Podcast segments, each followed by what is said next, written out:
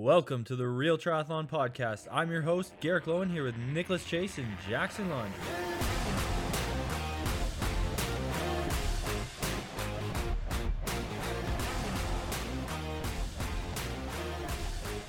All right, restart, Garrick. Welcome back to the Real Triathlon Podcast. It's me and Jackson right now, and we're going to have the girls come on. Tamara Jewett and Leslie Smith are going to be on also to talk about some of the other topics of interest today. But for now, we got to talk to the man of the second, Jackson Laundry.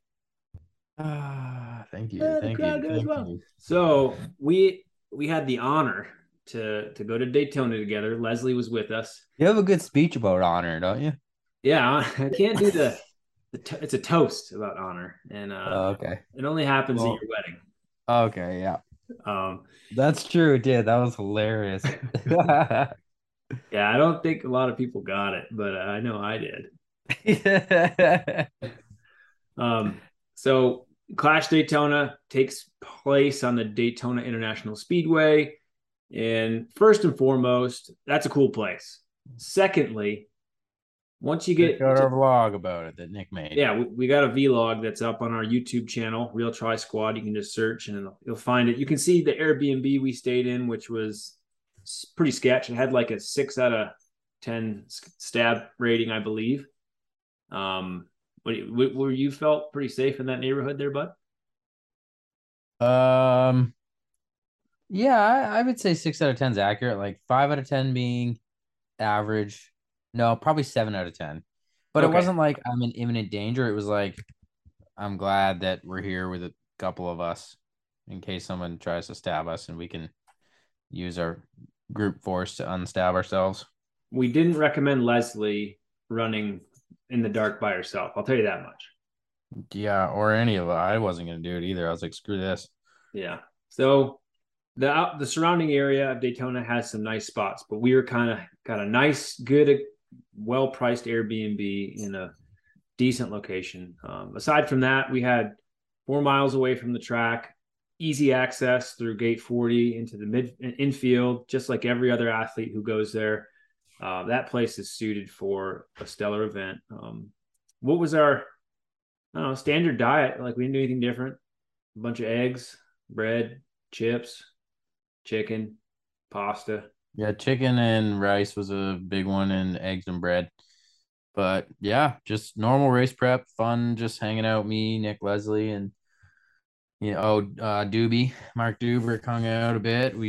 Jackie Herring came over for a bit too, and that was fun. And normal race prep, except for other than the fact that I was trying to like be totally ready to leave from the race so that I could make it to California, which honestly wasn't that hard because I didn't pack super, heavy. I was pretty minimal on what I had. So basically I just packed everything and put it in the van. And as soon as the race was done, I knew I needed to leave. So it was actually kind of like less stressful knowing that after the race I had already packed and, I could just focus on the race. So I think our prep all went fine and we were all feeling pretty good leading into it. Yeah. The location put us pretty close to not have to stress. Like, we even dropped Leslie off race morning for her race, which started 3 hours before ours. And we were able to get back home and chill out. I think 3.5 in the end, didn't they? Or 3:15. Yeah. They ended up moving their race earlier, but so we actually, we went back and we watched like most of the race. We watched till they were getting off the bike.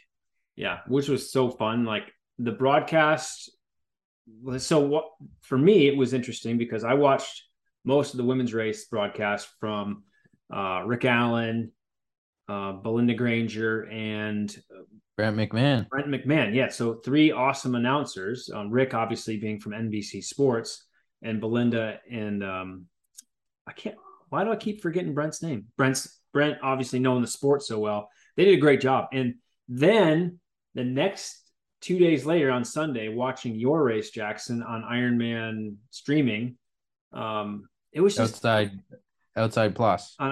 It was such a different feeling. Like, that they were saying the names wrong all the time. Like, you were Jackson Laundry a few times. Like, there was just, they just, it's like they know the sport enough, but they don't get to know the athletes really well, or the backstories outside of like you could tell it was also the Sam Long story. Like, that's where everyone is right now, just talking about Sam, his trials and tribulations, but you being right there in the screen, like, they couldn't deny it. It was so epic, dude, but we'll get to that.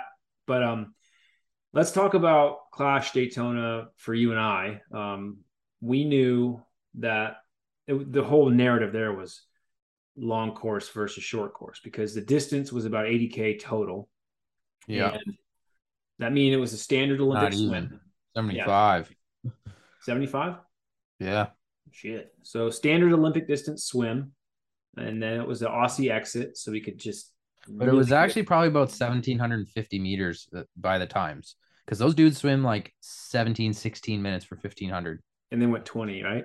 Over 20, yeah. So it must have been long, you know, which didn't help us, even though we swam pretty good. I think we did. Like, our goal against those long course or those short course guys was to be like, well, if we can be within 2 minutes, like, there's a chance. And that proved to be pretty true.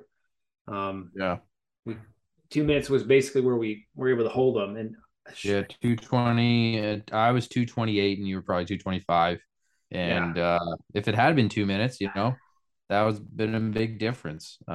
So crazy. But and we swam. Both of us swam well. Like, Nick's held really strong. We were kind of with that second group until the first turn, and then they just absolutely took off. And like, I don't think there's anything you could have done to stay with them on that day, just how well they swam. Yeah. And then Nick led, and I was second in our group. We had about four of us, and both of, like, Nick is faster than me, obviously. And was, you know, holding a solid pace, and I could tell the pace was pretty good staying on his feet. It wasn't easy. Like, I was working pretty hard, and I felt good, and I felt efficient, and we were still that far behind. So, you know, that was stellar. But we just jumped on the bike and went to work. And how did that start of the bike look, Nick, from your perspective? I was the first one to get on, so I couldn't see like how it played out behind me. Yeah, it was really good. I heard right when we got out, the gap for to the next group, it wasn't super high. I knew we had a decent chance. Everyone was still probably packed up. It was you, me, Hanson, and Starkey who were pretty much together. Elliot Bach, right? Oh yeah, and Elliot, he was with us too. So you got out right when I was pulling my bike off the rack. You went by me, so I got off right on your heels. We rode the first few laps together, and I could tell automatically, like, you were on a tear for sure. Like, I was seeing 340s, and I was still riding okay, but you were putting seconds into me like every half lap. And so after a while, I was like, okay, this isn't going to happen. So Jackson went ahead, probably by lap 5 or 6. He was out of my viewpoint. And then Starkey had gone by. Starkey went by like me within the first lap. Halfway. Yeah, on the halfway through the first lap, he went by me. He was going for that first lap cream, which he didn't get that. No, he missed it by a half a second. You know what he did wrong? And this is so Starkey. So on that back stretch. Yeah, he went way up high on the track. Yeah, he went right next to the wall on the right side to try to. He just rode further, and he had to ride up a hill and then back down. That's never going to be faster. So that's pure Starkeyism right there. So that's why I think he wanted to use the coming back down the hill as momentum to drop us, though. And he thought that being next to the wall, he was probably getting a little bit of reprieve from that headwind, but it was a little bit too much from the east for him to get that benefit. Yeah. But yeah, it didn't work out, unfortunately, because he's certainly fought for it. So then Hanson went by me a couple laps later, and he was going really well. And then Elliot hung with me for like 4 laps, maybe 6 laps. And then he trailed off once we started catching more people. But you, man, I was so impressed. You guys just held that power. You're biking on the caliber of Sam Long now, obviously. I mean, it's unreal to see, like, within the course of 4 months, like, what you've been able to do in terms of power gains on the bike. It's unreal. Since Worlds, like, Worlds, you had that breakout power. That was when I knew it was there, but to be able to do it 2 days after with Sam on a flat course were, I mean, you still got 12 meters. So thank goodness for that, but you were even putting your nose in the wind quite a bit. So just unreal that your bike power is where it is right now. And yeah, I think the thing that really has come around is just these two races this weekend, like pushing big power on a flat course. I've never, ever done that in my whole career. I've always struggled on a flat course. Probably my best ever was like 310, 305 for power, just because my back just gets to a point where it starts becoming debilitating. My whole left side on my glutes and everything just starts shutting down. And I changed my saddle position a little bit, tilted it forward, and it really alleviated a lot of that back stress.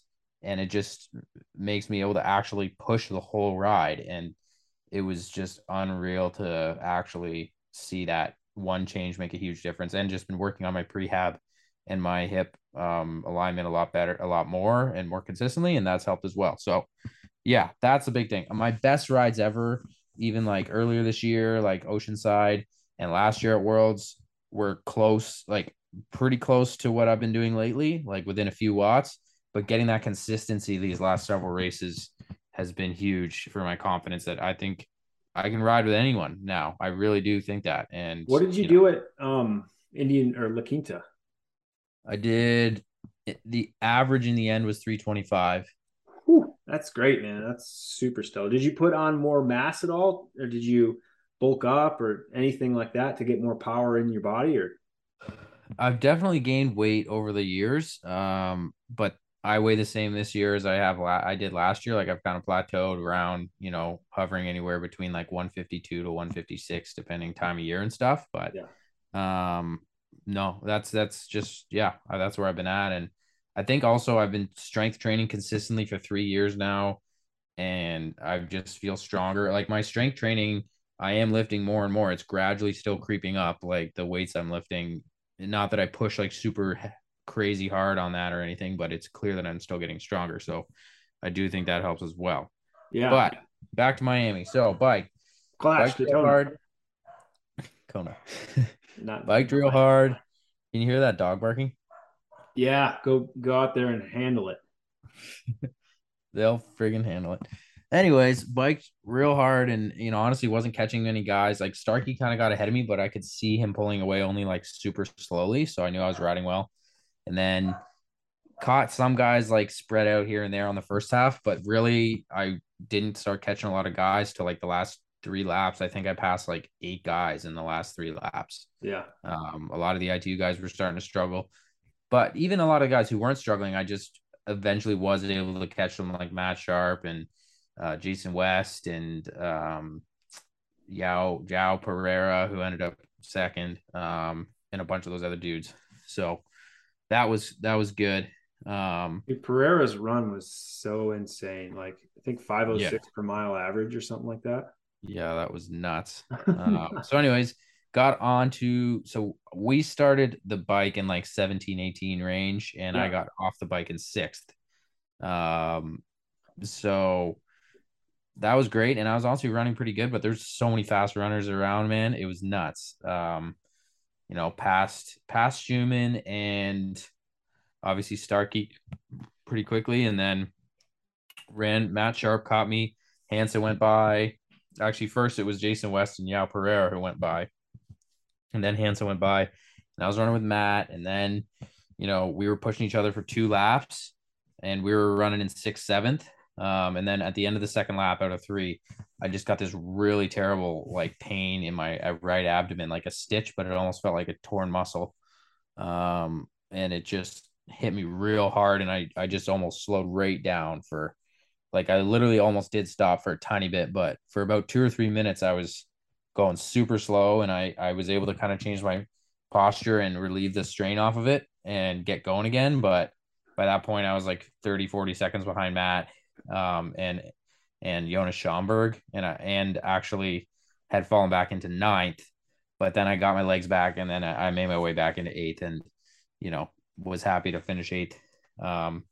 But even still, I might've been 8th anyways, because Matt Sharp and Jonas Schomburg pushed each other real hard, and I would have been with them, and they might've both out sprinted me. So in the end, who knows, maybe it saved my legs a little bit to not be in that battle to the finish.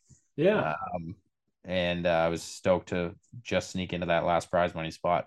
Yeah, dude. Great day overall for sure, especially focusing on how the hell do you get that out of there really immediately, which you had the mechanic who was obviously a friend after that scenario, put your bike in the bag. So you just kind of had to tidy it up, pack your things and get out by 4:30, which you did right on time. Even if you had made podium, you could have probably been within 3 to 4 minutes of that. So. Yeah, for sure. So that was totally doable. And I wasn't too stressed once right after the race. By the way, our coach, James, was there, which was cool because he doesn't get a chance to come to too many of the pro races. So he was stoked to be there watching. And he was like, oh, let's check your flight. And lo and behold, it was delayed 25 minutes. So perfect. So that relieved a little bit of the time stress. And by the way, you had a pretty solid run yourself. So you got off the bike. It looks like you lost about 3 minutes to me. And you're probably in, what place were you in off the bike? Like 12th to 14th kind of range? I think I was in 16th because still Hanson and Starkey went by me. So it put me back. But anyways, I moved up, I think, to 13th by the end of it all. So I still ran, didn't get past and ran strong enough to run a couple guys down. I caught Schumann at the, right before the shoot. So I, you know, if I had a little bit better bike legs, I probably could have gotten close to 10th or something. But honestly, like I couldn't have asked for a better day, having only like 1 month to focus on pure folk for this race. So I was stoked. I rode a highest hour power for like 3:23 and ran, you know, strong, didn't blow up, didn't feel like shit, swam well. It was a success for me too. Yeah, I agree. I think, you know, the other thing I think it was worth mentioning is like the level, like the average level, even just the average level of that race was just high. Like it was probably as good of an average level as a world championship for 70.3, I would say. Yeah. Just, well, given the caliber of ITU athlete, like those are the best 6 ITU athletes pretty much in the world. Yeah, it was unreal. Like guys who've been to the Olympics many times, Olympic medalists, world champions. And, you know, those guys can ride now. Like the draft legal athletes are figuring out, hey, there's a lot of money in this. And let's try to freaking get good at time trial biking. And they're getting freaking good at it. Like I had an unreal ride. I was like 330 something watts. And it took me the whole bike to catch most of those guys. And some of them I didn't even catch. And, you know, it was... it's not like these guys come in and they suck at biking anymore. Like that used to kind of be sometimes how it was. Not anymore. Now they can ride, and obviously sometimes they pull off an amazing run. Yao Pereira ran insanely fast, and then, you know, you got guys like Jason West who are super good at this type of distance. And yeah, it was just a crazy competitive race, and it was literally, I had a good day and I was 8th. Like that's kind of crazy. Yeah, and then to think that you went to Indian Wells, caught a flight, did everything right, fueled up, probably rested as much as you could. How was that Saturday in between? Like what was your feelings and thoughts, and what was the outlook for Sunday?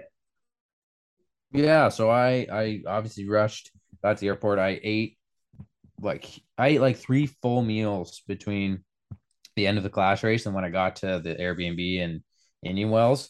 And a bunch of snacks. Like I estimate that I ate about 4,000 calories just from the end of that race to when I went to bed. Didn't get a lot of sleep that night, probably about 4 hours. Tough. But then on the Saturday, it was pretty chill. Like I didn't put any pressure on myself to like, oh, I got to do this training or that. Like I just decided I'll wake up and do what I feel like doing to move a little bit. And, you know, I got up, did a little swim, did a tiny bike, like 10 minutes, but my legs were really sore. So I was like, this is enough biking. I don't need to do any more than this.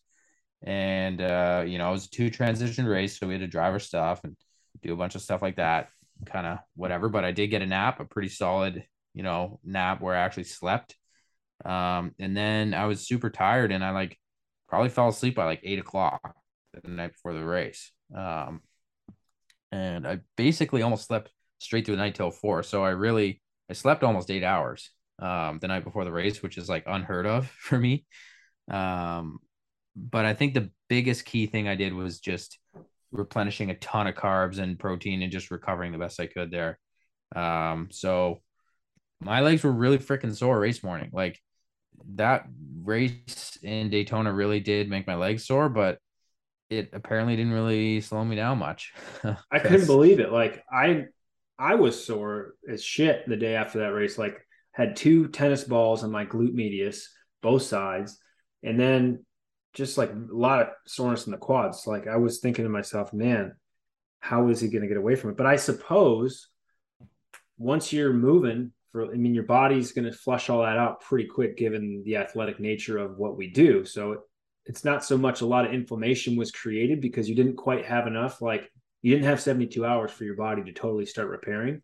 It was almost like it started to think about repairing, and then it was like, oh, we got to vasodilate again and do all this shit. So it probably, you probably didn't have as much damage as you really even knew because your body just hadn't processed it yet.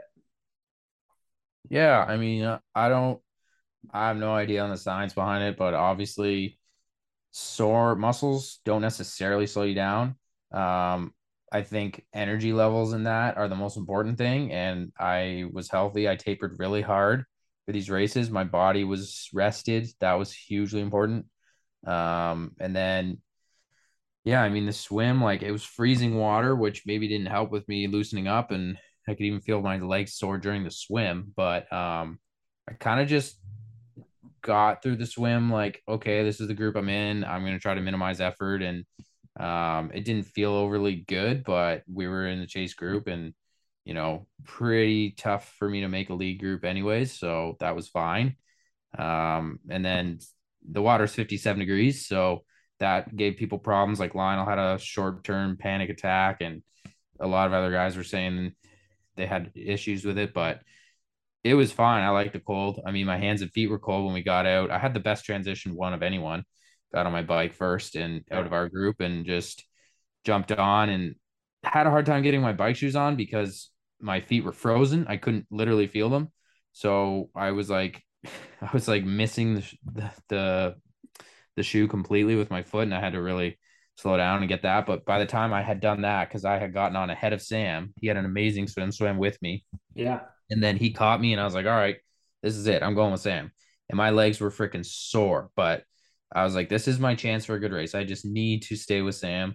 Doesn't matter if I totally blow up at some point, that's still going to be my best strategy, because I have a much better chance of biking well than I do of running well. So I got to get some time here. And then it was an onslaught. Like, we were chasing that lead group, and we could see them coming back super quick. They had like a minute 40 on us to start this, probably about a minute 40 to start the bike. And we could see them coming back. We passed some of the stragglers pretty quickly, and then caught that lead group in like less than 20K. Yeah. And then it took about 15, 20K of hard riding with a lot of surges. I put the first big attack in, got some separation, and then Sam kind of closed it and brought them back. And then Sam went to the front. He attacked two or three times, and then finally they were gone. And then we just kind of went back and forth, just pushing real hard. And like, I remember looking at my computer, I actually had a higher average power for my first 60K than what I did at Daytona. Whoa. So I was well over 330 still until like almost like 80K. And then we finally started to ease off a bit, but there's actually a racetrack section in Indian Wells too. I saw that. So cool. It looked awesome. It was so much fun. And it's like technical, super smooth. And Sam led that whole section. There wasn't really an opportunity to pass there with like no straightaways almost. And I was just, he's a pretty good technical rider. And I was just like following his lines, and we were rolling, and there's a lot of U-turns in there. And we could see like, geez, we're putting time in. Like, we saw that Lionel was like 4 minutes back there. And then we're just like stoked. We're like at one point, Sam, when he was taking back over, or I was passing him, I can't remember, he was like, we got this race by the balls, man. Yes. I was like, fucking right. So anyway, we just pushed. We both struggled a little bit in the last 10, 15K, but we still held it pretty strong, came in, and I was just like, all right, if I can put some kind of a run together here, we'll see. But I was super surprised when I started running that I actually felt okay, especially the first 2-3 miles. My legs felt pretty good. Smooth. And I was like, holy shit, like I'm just going to see if I can maybe stay with Sam for a while here. But once we got into the rolling section on the golf course, that kind of took a toll, the pounding on those downhills and all the turns where you have to really contract and just stabilize was tough. And that's where Sam, honestly, it became hard to keep up there. And I think the flatter sections, like the open road sections, didn't feel hard to keep up. So, you know, obviously he's a great runner on that type of terrain, and that kind of put me on the back foot. But I quickly went into, like, you know, damage control mode where my quads started to really, you know, bother me towards the end of the first loop. And I was like, all right, I just got to keep it together here, because these boys are coming from behind. Bart Arnault, Lionel Sanders working together. And I knew if I could just keep it solid, I'd be fine.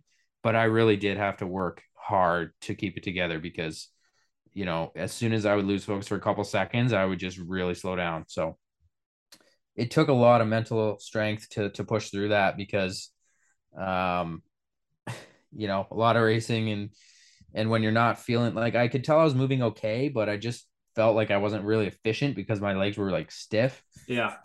So it was more like muscling it. It wasn't really like a pretty run by any means, but got the job done. And Sam, you know, well-deserved win there. And I was stoked to keep it to within, like, less than 50 seconds. Yeah. Hold on for a second there. So yeah, that was we saw Lionel and Bart coming up. I was like, good thing that Bart always is a little off the back foot on the swim. And then, man, Lionel having that breathing issue, that really put you and Sam in a dominant position. Yeah, definitely. I mean, we took over lead pretty early, and it was neat. I mean, it was kind of opposite of Daytona, right? Like, yeah, it was definitely not the same level on the swim, and different race completely, longer race and everything. But Matt McElroy also was in my mind, like, we got to put time into this guy, because, you know, obviously he needs to gain experience at the half distance, but he legitimately has potential to run probably 106. Yeah. So, you know, obviously not yet, but when he figures out the half distance in terms of just experience and pacing and everything, he's going to be real scary out there. So yeah, great day, man. It was unreal. Yeah. I think everyone is so stoked that you were able to do it. I know you got stuff to go do, so we'll get out of your hair, but we've got Leslie and Tamara coming on. Jackson, of course, you're going to be in off-season mode, which means 2 weeks of whatever you want, hanging out, doing nothing, putting on some weight, and then we'll probably do some more fun podcasts and more team stuff. So anyways, We're proud of you. RTS to the moon, baby. Hey, man, well, thanks for coming on and chatting about your races, and obviously a lot more to come, dude, for sure. Yeah, for sure. Thanks for jumping on early with me. Appreciate that. Yeah, didn't want to have too many beers in me before I got into the old podcast here, but yeah, and thanks to all the freaking listeners for the support. We don't say it enough, but, you know, we love you guys, and we barely promote this shit at all, and we hardly do any planning, and we just freaking talk, and you guys still seem to enjoy it, so that's pretty cool. Well, when you got good results and good people, it's tough to not listen. It's true. And when you just say dumb shit, people are just going to be like, man, I can't believe they said that. I don't know what they're going to say next. It's going to be awesome. Wait until you see the YouTube video we just put out. It was a lot of dumb shit there. All right. Cool, man. Thanks, buddy. Peace. All right. Welcome back. We've got now the lovely ladies of the Real Triathlon Squad. We have Leslie Smith and Tamara Jewett. So, of course, a lot to talk about. We had Jackson on just now about his back-to-back. I think that probably went a little understated in terms of broadcast that I saw on La Quinta. It was they mentioned it, but it just didn't seem like everyone was like, oh yeah, it's a big deal, he's probably just gonna be tired. But were you two also very surprised with what Jackson was able to do on Sunday? I definitely, well, I was, but I wasn't. I thought maybe one of the two races would go, I don't know. I shouldn't even say that because I have all the confidence in him. I can't really think of someone who's done two races like that within 3 days. And while Clash was shorter than a 70.3, it's not like it was like a sprint triathlon. So I'm actually super impressed, and I knew he would still do well. I guess not maybe quite that well.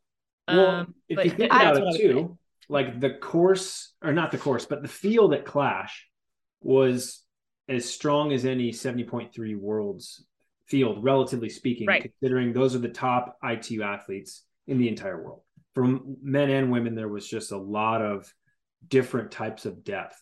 So that was why it was like, well, Jackson still had a great day there, but the competition level there for that distance was much different. Yes. I thought it was a crazy idea, but I still thought that he was potentially a podium contender at Indian Wells, but I think slightly more of a long shot than the way it turned out. I really wanted 4 Canadians on the podium, and I thought Jackson was sort of the long shot for that, and Lionel was a little bit more certain, and it kind of turned out the other way. Yeah. But I just thought, particularly because the races were on opposite sides of the continent, it seemed particularly wild traveling from Daytona to California. Yeah, unreal. But the good news is, like, you get to go back in time 3 hours. So yeah. So the flight time, you're not penalized. It's like a 4-hour flight with the drive. So you lose an hour kind of, and that was the best thing he had going for him too. Yeah, totally. I mean, that's the other thing that I should say about the situation is it's not even about him being able to do those 2 races in 3 days. It's the travel. And I don't know about you guys, but travel takes a lot out of me. Even if it's like not across a lot of time zones, just in general, it's tiring. So I'm really impressed. Yeah, we were kind of joking afterwards that he can't put a week between races if he's going to do them back to back. It has to be 48 hours. Yeah. Good point. Seemed like it went better than sort of the week turnaround. Leslie, so you had the women's field to contend with at Clash Daytona. Obviously, we were all together, Stan, you, me, and Jackson, in our YouTube video. Shows a lot of the fun and dynamic we had there. Yep. But did you have anything noteworthy, anything that was going on in your head about that race that you'd like to discuss? You know, one thing, I think I didn't know how that distance would suit me with the competition. And honestly, I didn't pay a ton of attention to the start list before the race, just because I knew I wanted, after DNFing because of the cold at 70.3 worlds, I knew I wanted to do one more race, and it was kind of attractive that it was a little shorter. I had been to Daytona before, pretty turnkey.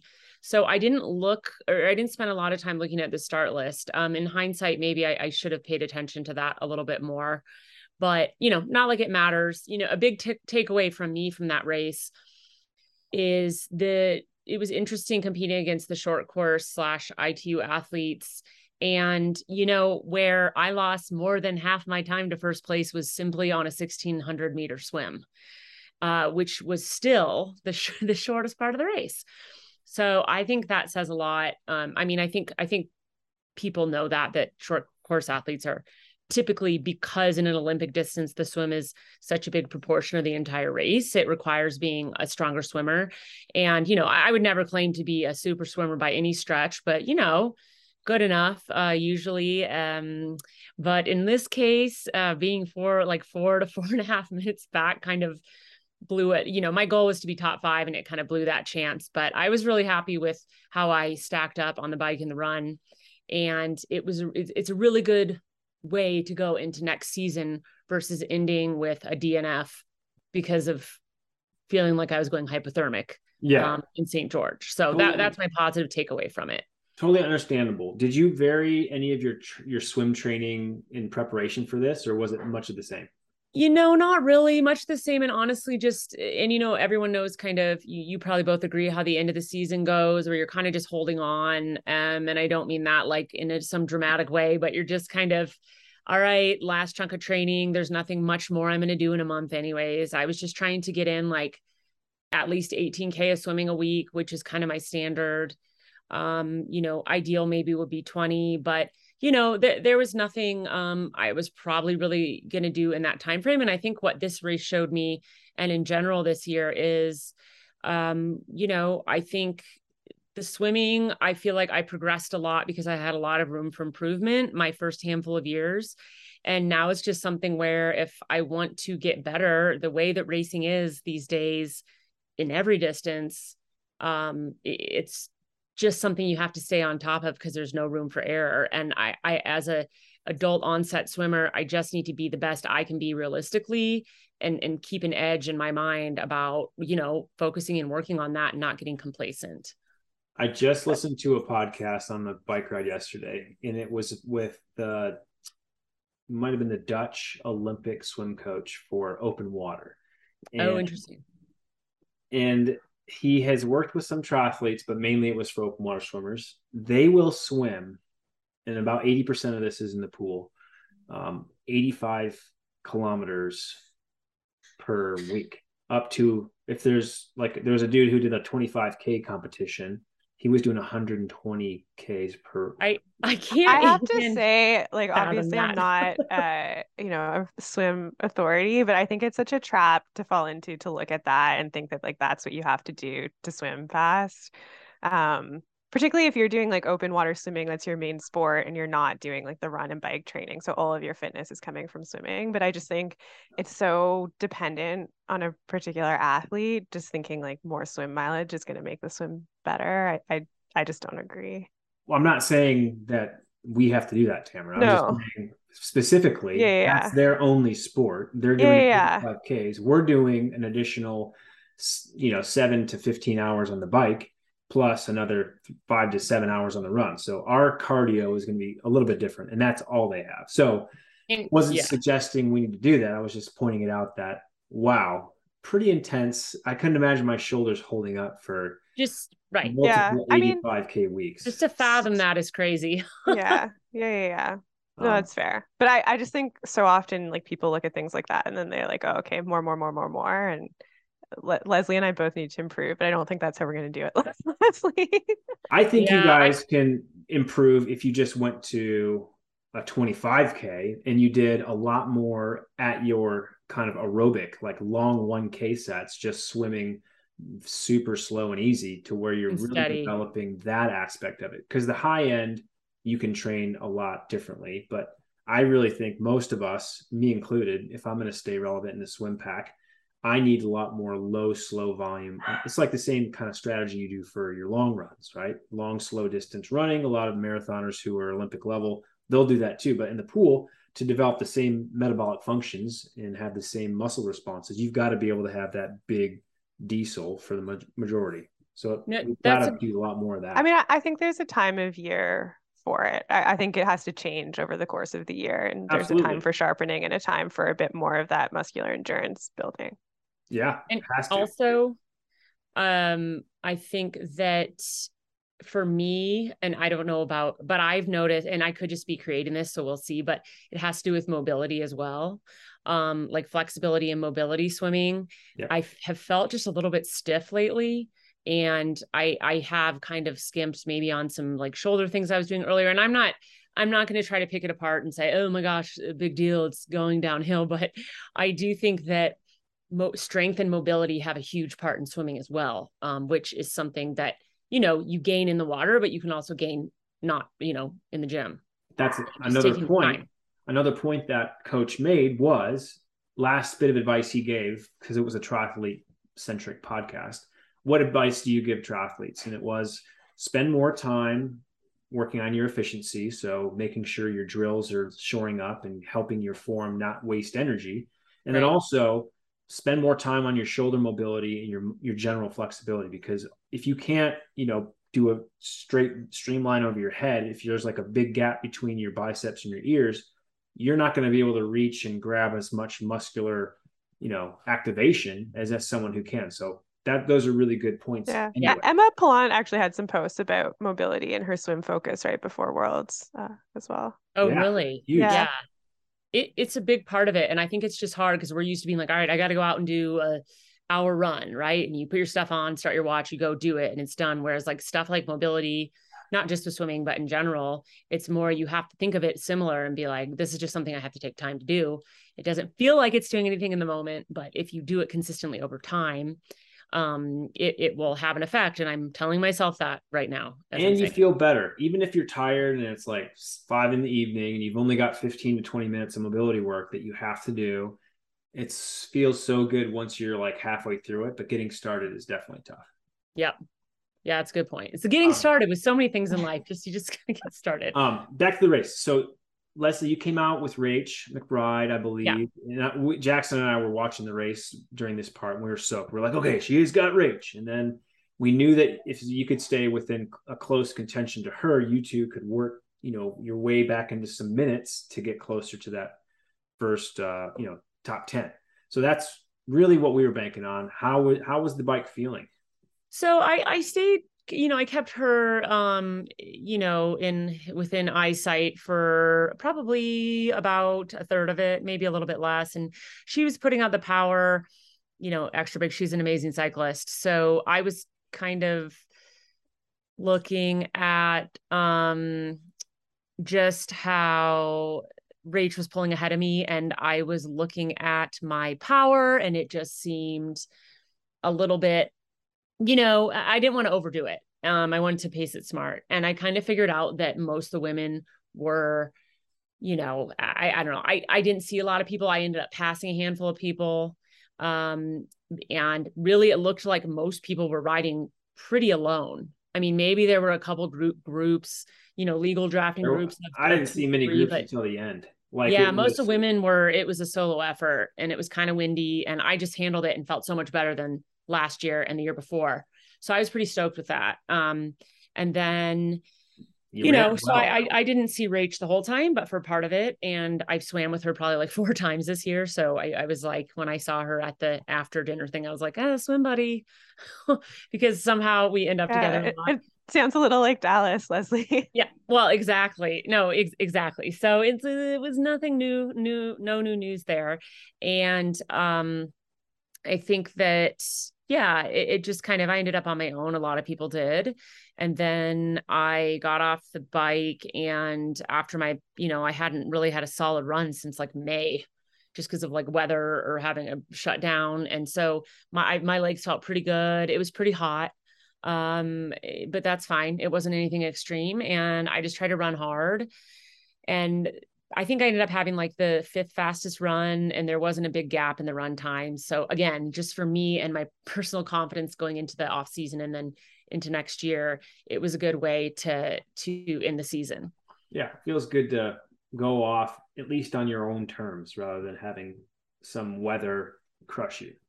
Yes, exactly. I'm over the weather crushing me thing, and had a lot of that this year. And that's the sport, and we all deal with it. A lot of stuff can happen with equipment and conditions in your body. I mean, there's just, this sport has so many variables, swimming, biking, and running separately all have their own variables. And now let's put them all together, plus traveling, plus everything. And that's kind of it's part of the game. So I was just stoked it worked out generally, and I felt good. And perfect segue into Tamara's situation, since during our preparation, Tamara had traveled to Indian Wells and La Quinta to kind of get herself ready for a great race on that Sunday. And Tamara, just what did you arrive to when you opened your bike case? Yeah, I pulled out my disc wheel to see that it had quite a big, like it's soft siding, so quite a big tear in it, but it looked like something really like the corner of something really hard had fallen into it, and it was basically shredded. It looked like someone karate kicked it. It was pretty bad. I'm really lucky that the frame wasn't damaged, or like nothing else seemed to be damaged, so thank goodness. But it's obviously never a good feeling when you pull something out of your bike bag and it's destroyed. Yeah, when there's pieces and it's rattling, you're like, probably gonna have some work ahead of me here. Yeah. So yeah, so it was interesting. Luckily, Nicole, who makes those sore wheels, is she's based in Toronto as well, and she's just amazingly supportive. And I started problem solving on my end. One of my solutions being to fix this whole thing with electrical tape, which actually worked surprisingly well. And Nick dropped everything on her Wednesday to make a new wheel. She and her dad like tag teamed it around her coaching schedule to get it to a depot to ship in time that it was supposed to get there on Friday. And then we had just a whole saga tracking it down. It got to LA really quickly, and then it got stuck in LA for a long time. And eventually we met like a courier driver at a random gas station, but we got this wheel. So I had a new one for the race. Epic. Yeah. Why stress for you? Why DHL? Why not FedEx? FedEx would have been, I think, a better option. Yeah. I don't know. That was, I think Nick had other better experiences. Maybe that was sort of her call on her end. And yeah, DHL for me has always been like, it says it arrived 3 weeks ago, but I don't have it yet. Yeah. Well, and they were so, like, they said that, cause like the race was on Sunday, but the rush to get it on Friday, like partly just to have it to set up, but also then DHL was saying, well, we don't deliver on the weekend. So if it doesn't arrive on Friday, we can't get it to you till Monday. Of course, we are happy to just ship it back to Canada for you. No problem. Like, great. Thank you. But FedEx, there were like FedEx trucks out around the neighborhood on the weekend. So I was like, why is DHL not delivering on weekends? They don't have DHL trucks. There's just like some independent courier who's like, yeah, well, I guess I'll deliver some shit today for $30. But anyways. But yeah, no, in the end, they were very unhelpful on the phone. Luckily, when we went in person, we ran into like a couple pretty diligent, like helpful rather than officious employees. And we got to the bottom of it. So the individuals at least were helpful. So very stressful, but you did seem to manage that stress very well. You were logic-based and you put the emotion a little bit aside probably after a while, and you did have a solution, even if the new disc wheel had not arrived with your electrical tape, I guess, fairing. I know the electrical tape sounds ridiculous. I was actually consulting with like a couple of people I trust though about how robust do we think this is and aerodynamic. And it was actually, I was most worried about dew in condition and like leaving the bike in transition overnight, interfering with the adhesive. But I think electrical tape is the new duct tape. It's so good. Yeah. Yeah. No, it looked pretty decent. Yeah. And it sticks. I know that stuff sticks to that surface. Well, I've done like some very, very minor repairs on like tiny damage before, not from travel, but was that the one that had the soft wheel cover, or was that the hard wheel cover? It's a soft wheel cover. The material over the wheel, like Nick's doing a lot of research on aerodynamics of like wheel sides that like bend more in the wind and stuff like that, and finding some really positive results with that. So this is still sort of a prototype, and she actually uses like material that you use on model airplanes. Which I made the connection when I found out her dad is a model airplane enthusiast who actually like teaches model airplane flying at a place where I do a lot of my riding. So dropping a wheel off, I was like, aha, I understand what this material is now. Yeah.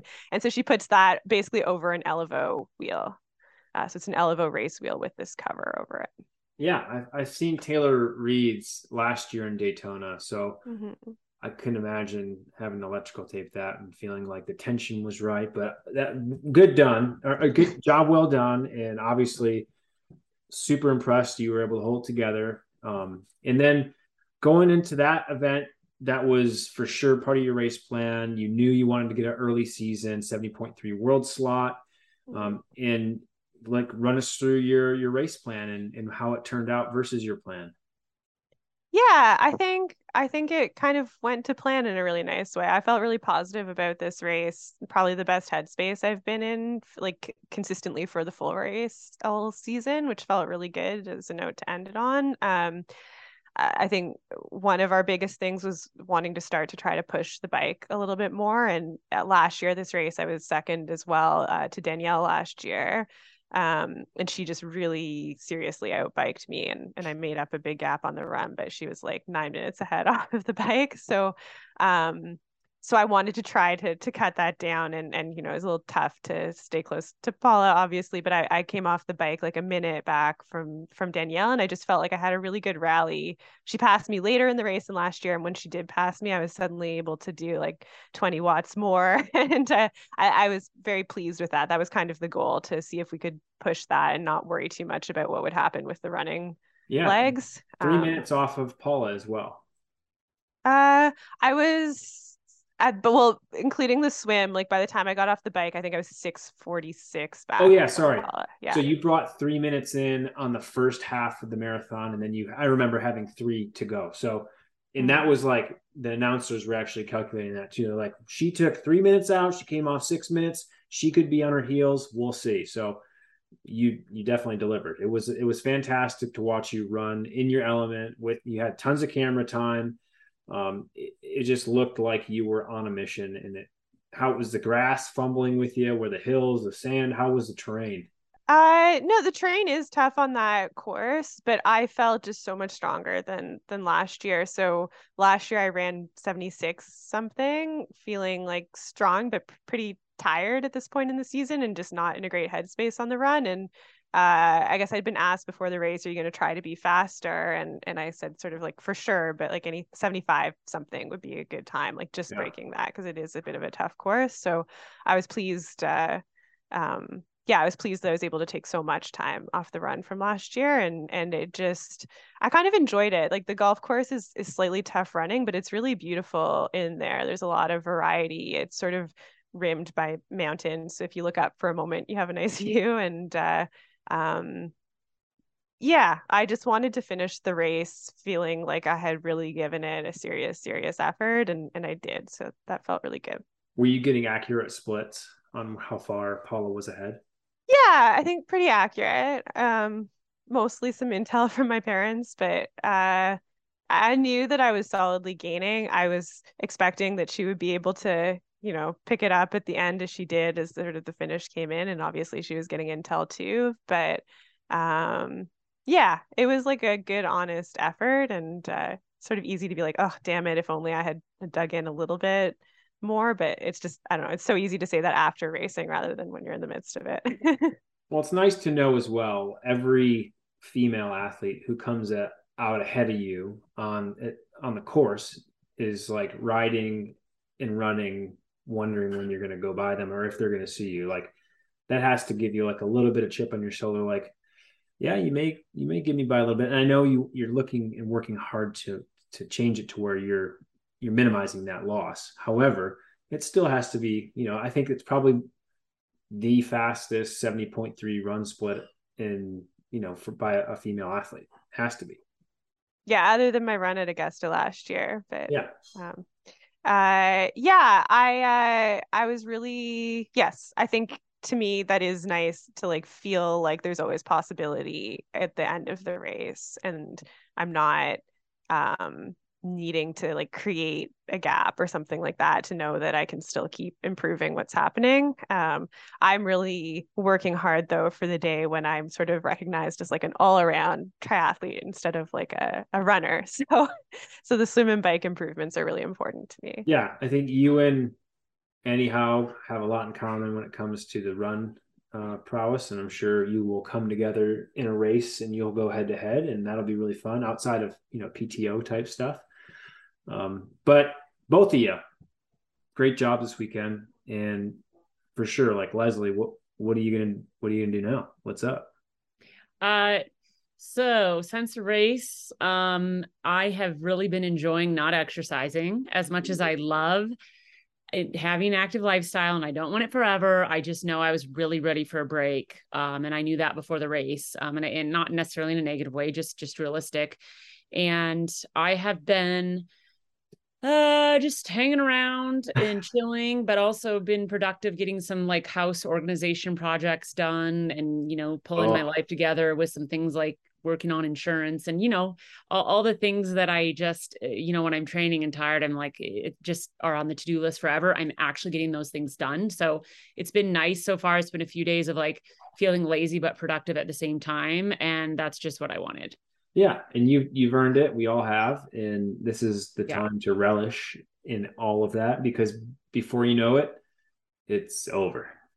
Yeah, exactly. So that's my thoughts. Exactly. So I'm not going to be, I have a little bit of like, oh, I kind of feel like going out on a run, but I've been like, no, I don't.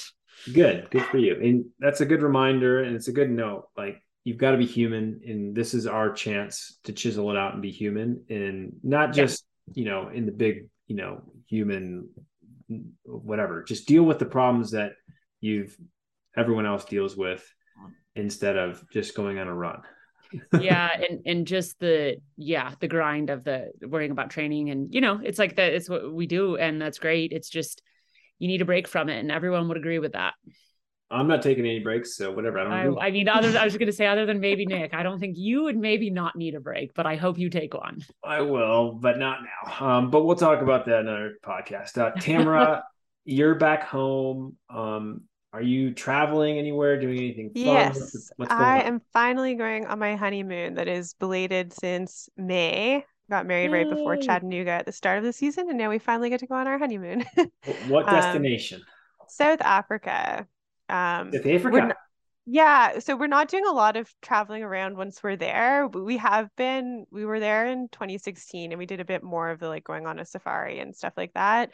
This is partly some time for us, but partly an excuse to visit Chris's extended family there. His grandparents and aunts and cousins on his mom's side are all there, and we're spending Christmas with them. So a lot of our trip is just at one of their beach properties there. Oh, one of them? Nice. Well, no, sorry. They have one beach property. They have they seem to have between them many lovely places all over the country though. So it's always fun to visit. Oh, good for you guys. That's going to be awesome. We will look forward to hopefully take a couple pictures we can see on socials, because that's part of your job is to let all your fans know. I'll take some photos, but I think my honeymoon needs to be mostly for Chris. I've been promising him sort of a break and some alone relaxation time for the entire year. So post-trip. A little photo dump at the end of it, maybe. Will you be taking any running shoes, goggles, or anything like that? I will, yes. Maybe for the running shoes, yes, for the goggles. I'm not going to do any serious training when I'm there, but I just want to do a little bit of really easy kind of recovery feel for the water stuff, maybe every few days. And plus, after you've been doing this for many, many years, and you can't just turn it off. It's not you still need some personal space to clear your mind. And a lot of training is also therapeutic. So I think just turning it off completely is even harder, especially for a guy like me, but Jackson, I know for sure, can literally do nothing but hunt or drink beer or whatever for 2 weeks. I think it's nice when exercise during the off season can become just optional and more of sort of feel good, easy. I'll do an hour if I feel like it. If I don't feel like it, I don't have to do it kind of exercise. Yeah, that's fair. So any advice for our listeners, Tamara, and if they want to improve or be like you, or what's the secret? Just chipping away at it day by day, finding good people to work with. I really love and trust my coaching staff right now. And so I feel really confident in their program, and I just have to make sure I'm implementing it every day. So finding a good program you trust, and then just getting it done each day, and not letting other things get in the way or second guessing or and learning about yourself as an athlete over time is really important, so that you're not stressing if people are doing something different from you. You're finding what actually works for you. That's what I've learned for sure moving forward is I have to train a lot more specifically if I want to optimize my metabolic functions, my muscle adaptation. And for years, I've kind of had a lot of fun and jumped in with others and maybe curtailed some of what I really needed for what I thought I wanted. And that has to be a big lesson learned after my past 2 years. So I think knowing what you need and sticking to it is absolutely vital if you want the success. And it takes a while to learn, so it's okay if it takes you a while to figure it out, I think. Leslie dropped off for a second, but she's coming back in just so we can say goodbye. But anything else? Holidays. Leslie, do you have any advice for people? Leslie, we thought you just left us. Sorry, I had a technical issue. So sorry. Okay, so the advice for lessons learned in putting them into motion for next year. What does that look like? Oh, you know what? I do feel like I always am continually learning things from my experiences in this sport. I think the main thing I learned this year, I had to deal with a lot of things that happened, just kind of bad luck, or you can't blame it all on bad luck, probably something I did too. You know what I mean? But just what I really learned is how dialed you have to be in all aspects of the sport at this point. And for me, like nutrition wise, I've in the past done a lot of, oh, this has worked before, so this will be fine. And I'm really trying to start dialing that in, because with all the variables in this sport, you just have to try to like eliminate, you know, there's only so much you have control over. And so the things you can control or try to work on, you have to put that time in. And I would say, you know, that's one thing I've been thinking about. And then I would say another thing is just, you know, before this last race I did, you know, I did a couple Thanksgiving things. I went to a football game, and I'm all about being social and doing things and having fun and still having a life. But I think I always underestimate how much time it takes to dial in before these races, just mentally and logistically and with the travel and everything. And I think sometimes I create more stress for myself than I need. And that is, I mean, that's like a very general statement, but I'm just learning that more and more. And that's something I want to improve on next year. So less emotion, more logic. Yes. And that is always good in the sport for sure. Yeah. You gotta have a blend of it. Yeah. However, I agree with you. I think for you and getting your swim group, keeping you on point, learn some new tips, you're going to be good. Every one of us on the team, aside from Mark, could really use more swim work in some aspects. So in some aspect, totally. That's where we're all probably losing the most out of our day. So I think gaining that extra minute, huge. So for any triathlete out there. Well, and because even for the bike, like it matters for positioning on the bike. So it's like, I feel like right now my bike looks a little bit like it's mostly what's letting me down, but I think that the swim is so important to get into a good spot to make the work on the bike do more for you. You looked really good on the bike on camera and the Quinta for sure. You looked the strongest and most comfortable I'd seen you, Tamara. So I think it's coming together. Next year you'll lose even less, if not be able to fight with the athletes who maybe have gone by a little faster before. Yeah, well, that's the plan. Chipping away. In the meantime, we'll just check in with you all. We'll hopefully have a women's only episode here soon. And well, maybe I'll just be here to make sure no one pushes the wrong button and cancels the whole show. But we'll do that stuff. We've heard feedback. It's a little too bro-y sometimes. So thank you for coming on and lightening the load of all the bros, because we need some other perspectives, and we like it. And Excellent. You get to now give us the peace out. Are you happy with that? Yeah. Are we doing a countdown? No, it's more organic. It's just like, all right, and we're done. And then we go peace out.